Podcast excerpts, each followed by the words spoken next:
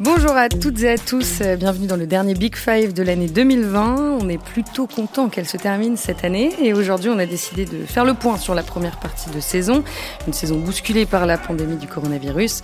Les matchs s'enchaînent à un rythme effréné, les blessures aussi. Le foot européen est fatigué, certains championnats sont chamboulés.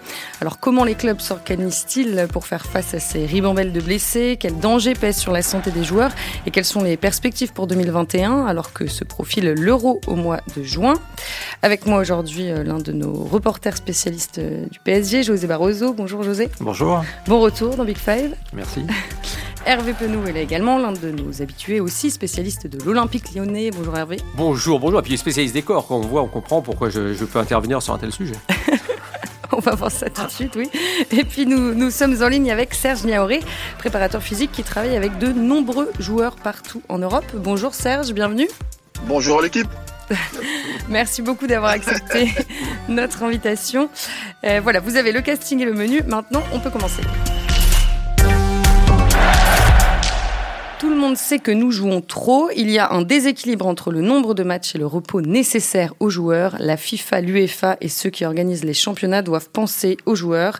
Jürgen Klopp aurait pu prononcer ces mots euh, très récemment, mais c'est au début de l'année que l'entraîneur de Liverpool s'indignait déjà contre la cadence infernale du football professionnel. Depuis la pandémie de coronavirus est arrivée, elle a bouleversé le calendrier. La fréquence des matchs est encore montée d'un cran. Alors évidemment, ici dans Big Five, on va parler des cinq grands championnats et en particulier des clubs qui ont disputé euh, le Final 8 à Lisbonne du 12 au 23 août. Les championnats nationaux ont repris en moyenne trois semaines plus tard avec une trêve internationale tout début septembre. Un enchaînement assez dingue qui a fait dire à Kylian Mbappé en octobre, pour moi on est au 60e match de la dernière saison, pas au 9e de la nouvelle. Euh, José, avant de parler de leurs conditions physiques, il faut souligner que les joueurs sont aussi très fatigués mentalement. Oui, bien sûr, c'est euh, Kylian Mbappé en a parlé aussi lors de cette même interview. Il disait qu'il y avait une, une vraie lassitude. Euh, en expliquant pour alors ça peut sembler euh, très secondaire pour des, des, des, joueurs qui sont millionnaires qui ont l'habitude de vivre dans leur bulle dans un monde un peu à part mais eux aussi ont besoin de débrancher ont besoin de prendre des vacances tout simplement c'est humain même quand on fait un super métier, on a envie à un moment de penser à autre chose, de pouvoir euh, se vider la tête et d'avoir euh, justement l'occasion de recharger les batteries, euh, les batteries physiques, organiques, mais aussi les batteries mentales, et de pouvoir justement couper vraiment pour se replonger dans la motivation, dans l'envie.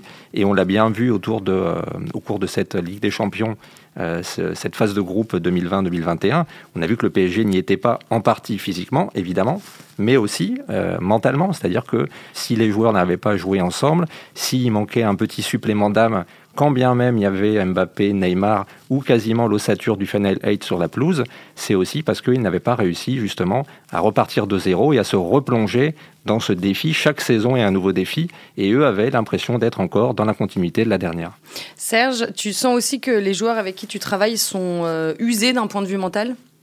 Ouais, parce qu'il y a une répétition euh, constante avec une demande euh, constante de résultats avec euh, des problèmes de récupération et même euh, beaucoup de manque sur l'organisation des, des, choses qui se passent d'habitude en fait. Il y a des choses qu'on est obligé de faire beaucoup plus vite qu'à l'accoutumée. Comme quoi par exemple? Il y avait des, des, moments de récupération qui étaient un peu plus importants.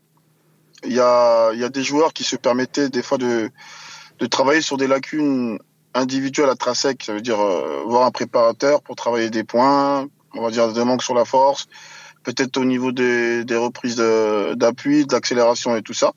Mais aujourd'hui, ça reste compliqué parce que euh, tous les trois jours, vous voyez qu'il y a des matchs. Donc ça sert beaucoup à, faire de l'entretien et puis se mettre, euh, on va dire, prêt pour des, matchs suivants en fait.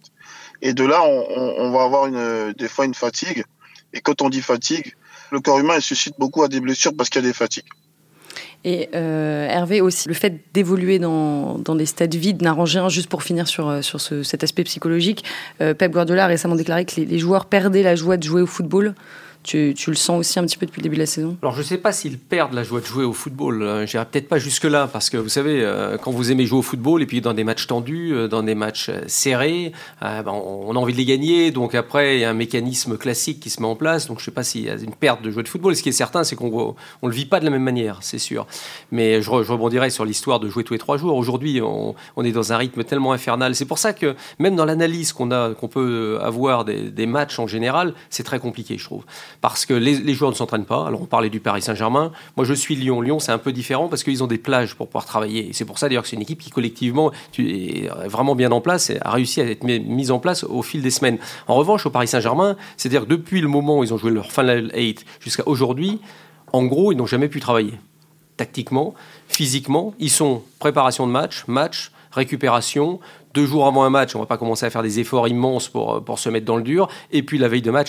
Donc ça fait qu'on est vraiment dans un cadre très très particulier, et c'est pour ça que je voudrais poser une question à Serge, et, ça m'intéresse, c'est que de plus en plus de joueurs ont recours à des préparateurs individuels.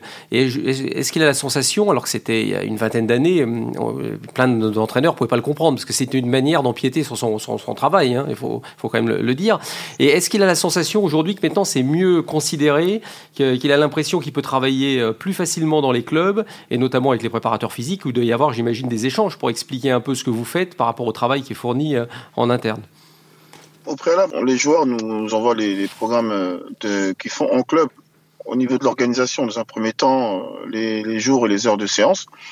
Maintenant, lorsqu'on est en relation avec certains préparateurs, on, peut avoir un suivi de séance, ça veut dire que les, choses qui sont travaillées, quand on dit choses, c'est dire puissance, on veut dire gestion de course, et d'autres activités qui sont liées au cardio ou bien au travail physique.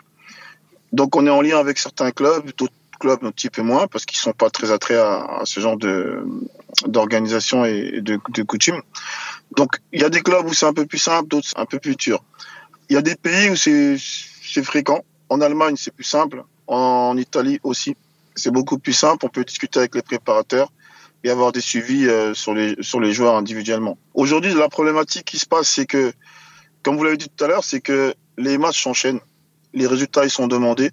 Il y a des choses qu'on peut moins faire parce qu'on est beaucoup dans la précipitation. Et aujourd'hui, on arrive bientôt à la trêve et c'est une trêve qui est vraiment attendue dans beaucoup de championnats. Mmh. Après, en première ligue, c'est un peu plus dur parce qu'il euh, n'y a pas de trêve, en effet. Mais aujourd'hui, on a un football qui est différent à cause de cette pandémie, c'est-à-dire beaucoup de répétitions de matchs, ce qui fait qu'il y a des choses qu'on peut moins faire. Euh, aujourd'hui, chaque joueur a un préparateur qui, comme moi, est capable de regarder les matchs à distance, c'est-à-dire euh, sur son ordinateur pour voir euh, bah, les efforts qui sont faits, avec un retour avec le joueur pour voir aussi ses sensations. Et tout ça pour le bien du, du, joueur et ainsi que, que, le club. Et il y a des clubs qui sont euh, aujourd'hui euh, d'accord pour avoir un, un, vrai complément, on va dire professionnalisé d'un suivi de joueur. En gros, pour un, pour un joueur international euh, qui, joue, euh, qui joue en Coupe d'Europe en ce moment, euh, la cadence moyenne depuis le début de la saison, c'est c'est un match tous les 3,6 jours. Donc ça veut dire que ce joueur aurait pu jouer 31 matchs depuis début septembre. À titre de comparaison, l'an dernier, à la même époque, le PSG et Lyon avaient joué un match tous les 4,4 jours. Donc en gros, ça veut dire qu'il y a un jour de récupération en moins, ce qui est énorme. Oui, c'est ça. Et donc aussi, comme disait Hervé, un jour de travail en moins. Ce qui fait qu'aujourd'hui, on est dans une, routine. en fait, c'est surtout la densité du calendrier. Il y a à la fois un resserrement, effectivement, de, de la période qui fait que euh, on est tout le temps dans la performance, dans la recherche, en tout cas la nécessité de la performance. Et on peut moins travailler, on peut moins être dans le préventif. Euh, et on est souvent, malheureusement, plus dans le curatif. Et donc, euh, le, travail qui devrait être euh, plus étalé, plus élaboré et surtout plus varié, se réduit aujourd'hui à des plages de récupération et des plages de performance, enfin des plages de, compétition. C'est hyper haché et hyper, j'imagine, traumatisant, hyper sollicitant pour le corps. Oui, alors il y a une augmentation des blessures euh, partout en Europe. Euh, euh, par exemple, plus 15% en Angleterre au mois de novembre par rapport à l'an passé selon le Times, plus 50% en Espagne sur les 11 premières journées selon El Mundo Deportivo. très concrètement, que peuvent faire les clubs pour gérer toutes ces blessures? Donc les soigner, évidemment, ça ne, ça ne change pas de d'habitude, mais pour prévenir les, les blessures, juste, justement. Ah bah, il y a quand même un minimum de travail qui est fourni, mais bon, après, euh, j'allais dire d'une certaine manière, ça ne vient que pour un. Donc c'est la gestion des joueurs déjà, ne pas les faire jouer tous les matchs, ça c'est capital. Bon, on l'a vu avec le Paris Saint-Germain, hein, on le voit, l'exemple type c'est Kylian Mbappé.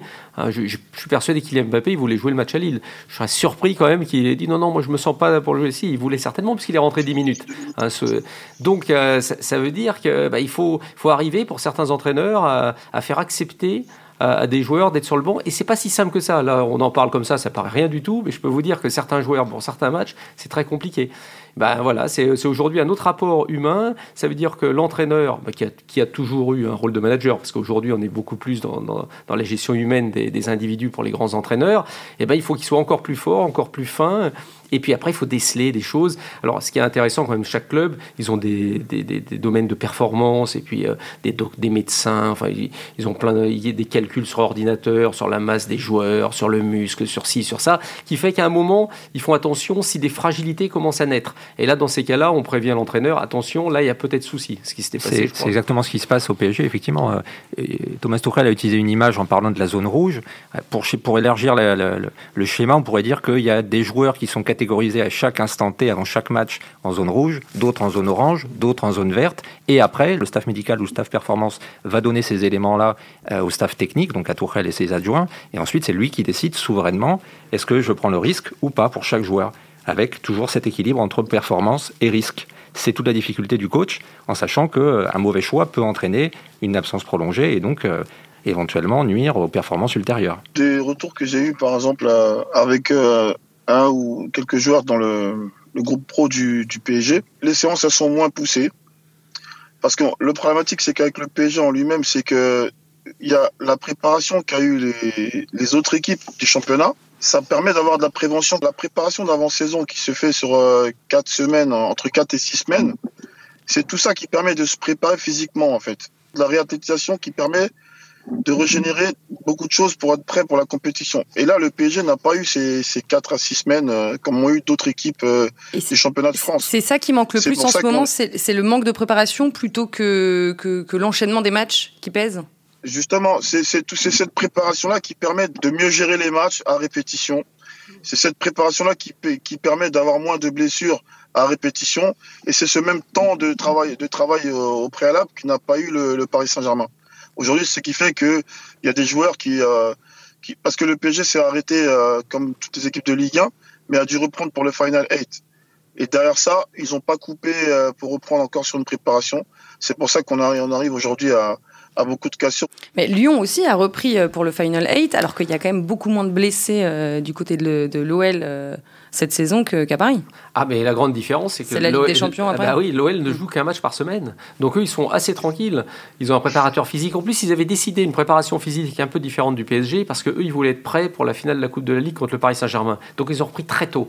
Parce qu'il ne faut pas oublier, là, on parle de 4 mois d'arrêt pour beaucoup d'équipes. Vous vous rendez compte ce que c'est 4 mois d'arrêt? Mais les joueurs n'ont jamais connu ça.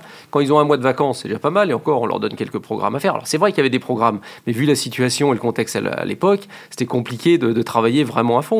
Donc ça veut dire ces 4 mois, c'est quasiment. Euh, euh, comme si on avait une grosse blessure. Hein. Alors bien sûr, il n'y a pas le problème musculaire à remettre en place, mais on ne sait jamais ce qui peut se passer. Et après, il y a l'impact du Covid sur les joueurs qui l'ont eu. On ne sait pas exactement si physiquement ça les impacte pas un peu plus.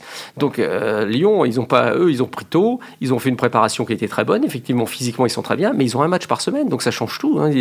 Le seul problème finalement de Rudy Garcia, c'est plutôt de gérer les égaux des uns et des autres, parce mm. que vous en faites jouer que 11, mais, mais, mais c'est un problème. Vaut mieux un problème de riche comme ça qu'un problème où il va falloir gérer parce que vous avez 4, 5, 6, 7 blessés. Et c'est la raison pour laquelle on dit toujours, enfin on a, beaucoup entendu à un moment, euh, regardez, le, PSG arrête pas de se plaindre alors qu'il est logé à la même enseigne que les autres grands, oh, non. Les, autres grands clubs européens. Mais non, justement, c'est un cas unique, à la fois parce qu'ils n'ont pas joué pendant 4 mois, comme tu le mm. disais, et à la fois parce que leur reprise a été euh, sans coupure.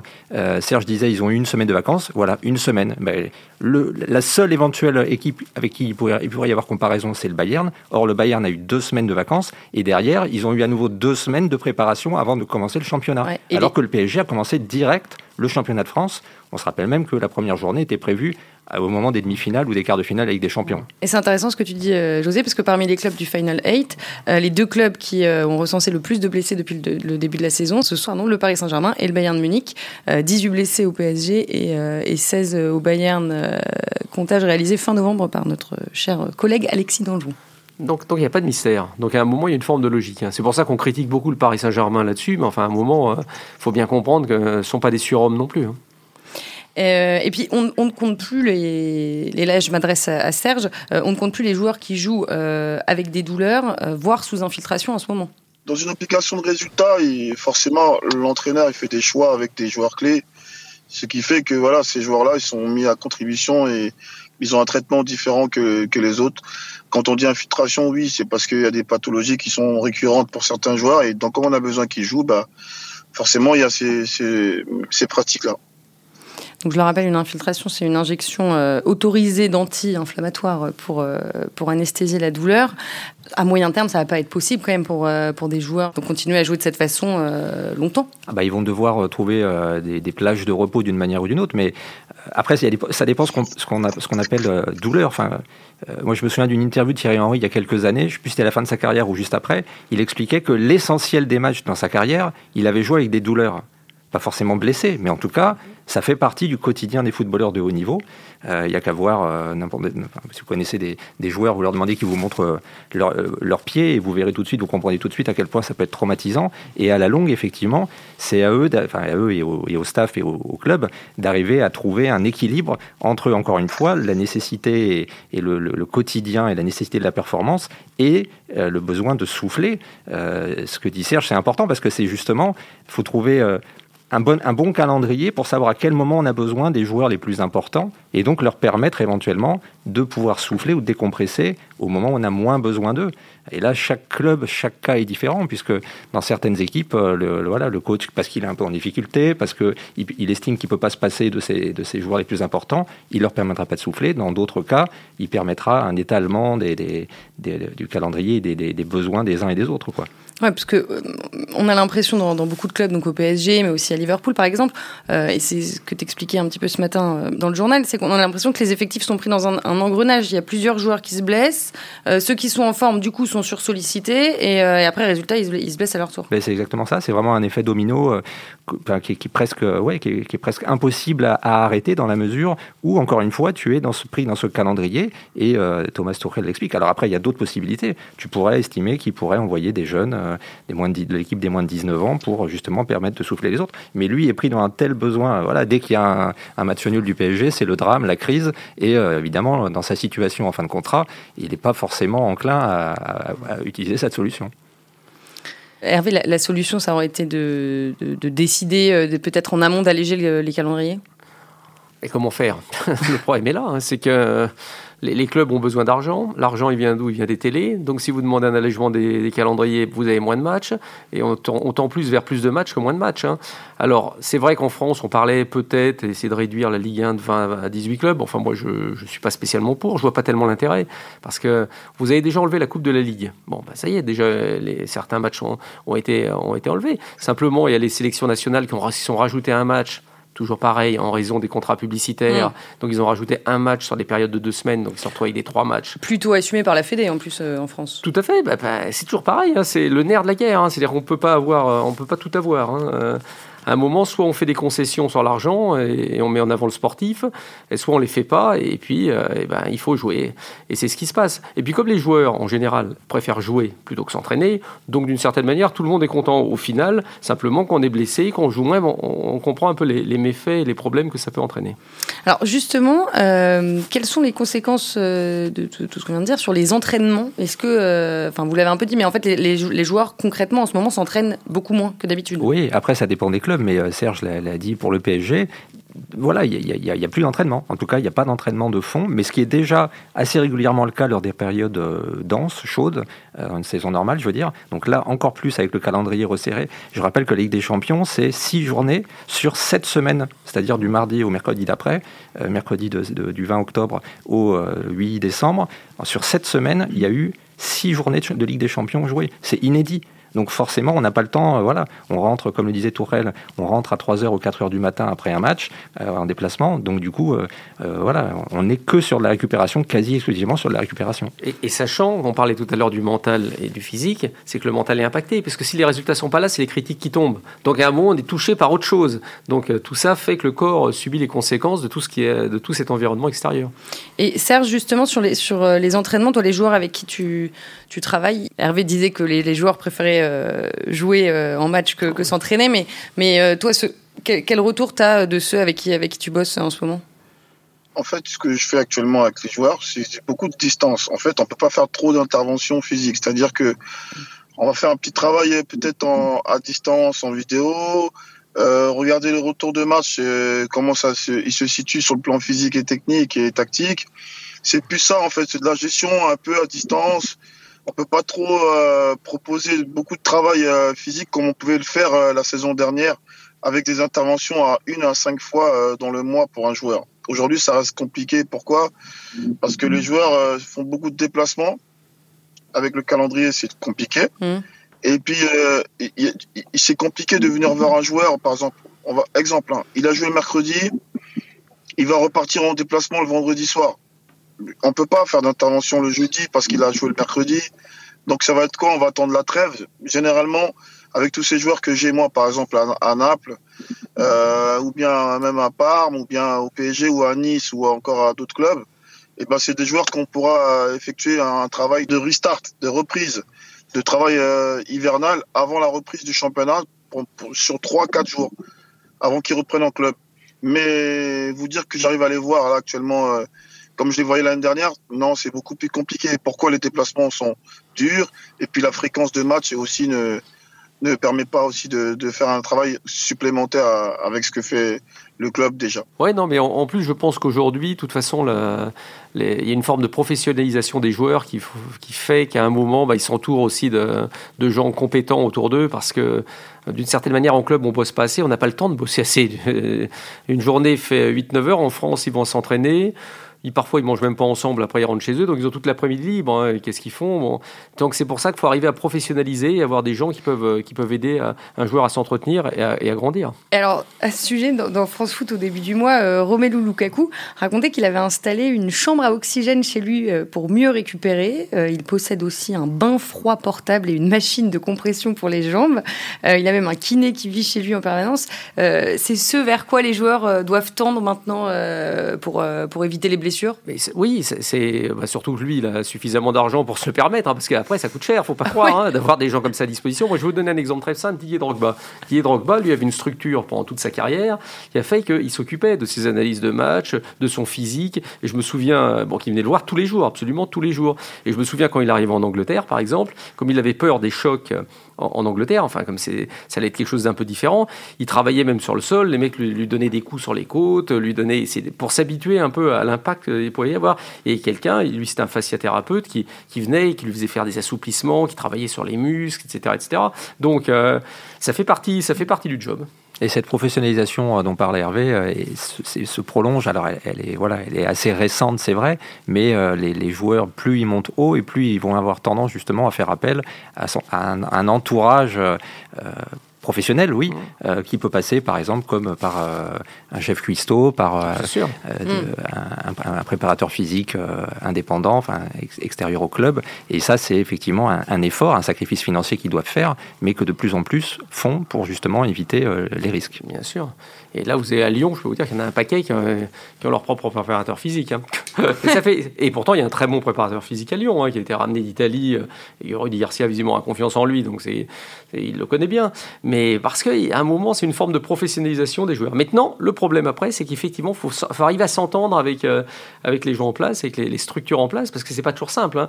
Il y a 20 ans, quand Eric Carrière avait ça, parce que c'était la même euh, structure, Eric Carrière, Gourvenec, et qui a pris Drogba par la suite, via Malouda, euh, bah, cette structure-là, bah, elle était très très mal perçue, notamment à Nantes. Hein, je me souviens, les gens disaient mais qui, ose venir euh, euh, manger un petit peu de, pain quotidien Et c'était c'était compliqué à, faire admettre. Et puis au fil des années, ben, la, professionnalisation et, et, l'individualisation, parce qu'en fait on est là aujourd'hui, mmh, il va falloir c'est individualiser le travail. Serge, pour rebondir sur ce que dit ce que disent Hervé et José, tu sens aussi qu'il y a de plus en plus de joueurs qui, qui veulent justement se professionnaliser dans leur dans leur entraînement et leur préparation au quotidien? Oui, parce qu'ils veulent optimiser au maximum euh, leur performance et surtout euh, bah, se donner les moyens d'être le, plus performant pour pouvoir du temps de jeu et être dans les statistiques euh, de, de, individuelles pour le bien aussi de l'équipe.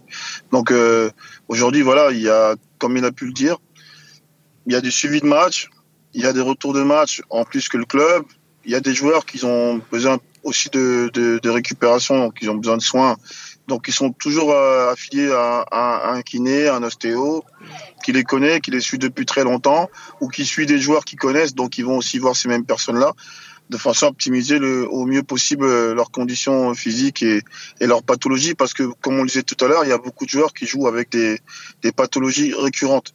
Donc c'est parce qu'ils ont été voir un certain ostéo, en dehors du club que lui aussi les connaît euh, et donc ils sont affiliés avec lui pour tout au long de l'année. Et pour en revenir à la méforme euh, physique des, joueurs, il euh, faut quand même souligner que ça a joué sur la qualité des matchs euh, partout en Europe, surtout, surtout au début de la saison.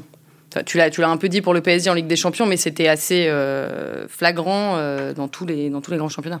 Oui, oui, oui, bien sûr. Bah, forcément, euh, à partir du moment où on, enfin, on le voit sur les stats, même si c'est que des stats avec la limite des stats, mais les, les voilà, dans les matchs, les joueurs courent moins, euh, euh, il y a moins de sprint, moins d'efforts. Le pressing est moins intense. Voilà. Alors c'était flagrant évidemment au moment des restarts dans les championnats nationaux.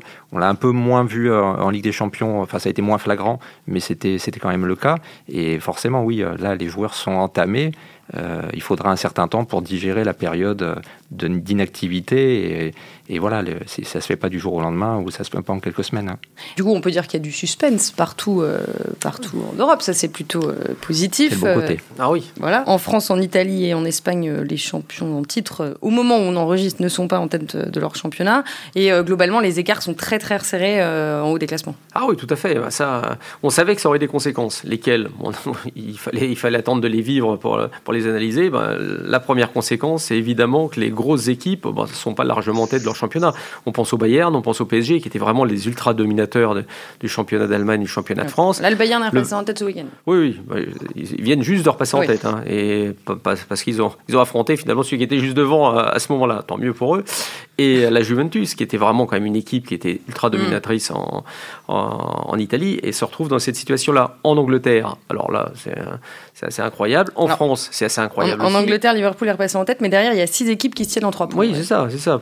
Plus euh, Manchester United qui a un match de retard, plus, enfin, il, peut y avoir quelques, quelques équipes qui reviennent. En France, ben, on se rend compte que ça n'a jamais été aussi serré. Aujourd'hui, qu'on va, on va arriver en 2021, personne n'est capable de dire, tiens, le Paris Saint-Germain, cette année, enfin, personne, on peut toujours euh, le dire, mais, ça se baserait sur rien de dire que le Paris Saint-Germain est sûr d'être champion en fin de saison. Ça, on n'en sait rien. Personne mm. ne peut le savoir. Parce qu'on ne sait pas déjà les conséquences physiques que ça va avoir sur la deuxième partie de saison. On s'en est rendu compte sur la première, on ne sait pas sur la deuxième. Puis une équipe comme Lyon, qui a un match par semaine, peut tout à fait se mettre à gagner tous ses matchs. Pas tous, mais quasiment.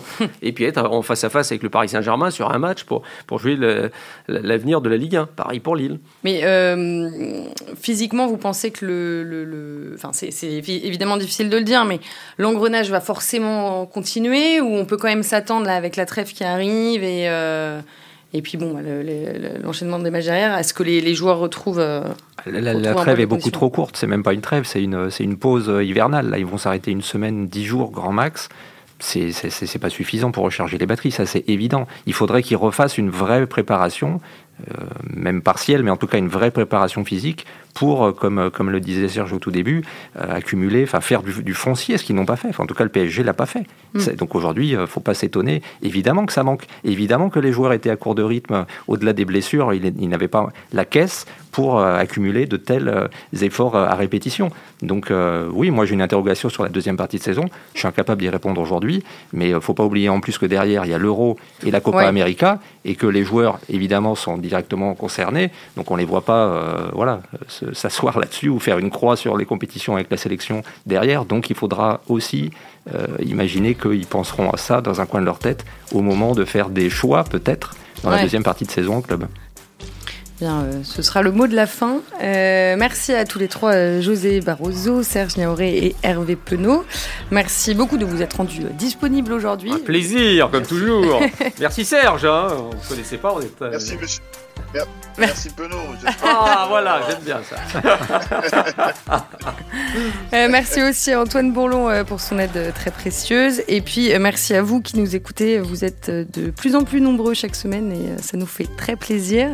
Big Five en 2020, c'est terminé. On vous retrouvera au mois de janvier. D'ici là, vous pouvez évidemment découvrir ou réécouter certains de nos épisodes. Celui sur Diego Maradona, bien entendu, mais aussi ceux sur Trent Alexander-Arnold, Zlatan Ibrahimovic ou encore Joao Félix. Je vous souhaite de très belles fêtes de fin d'année. Prenez soin de vous.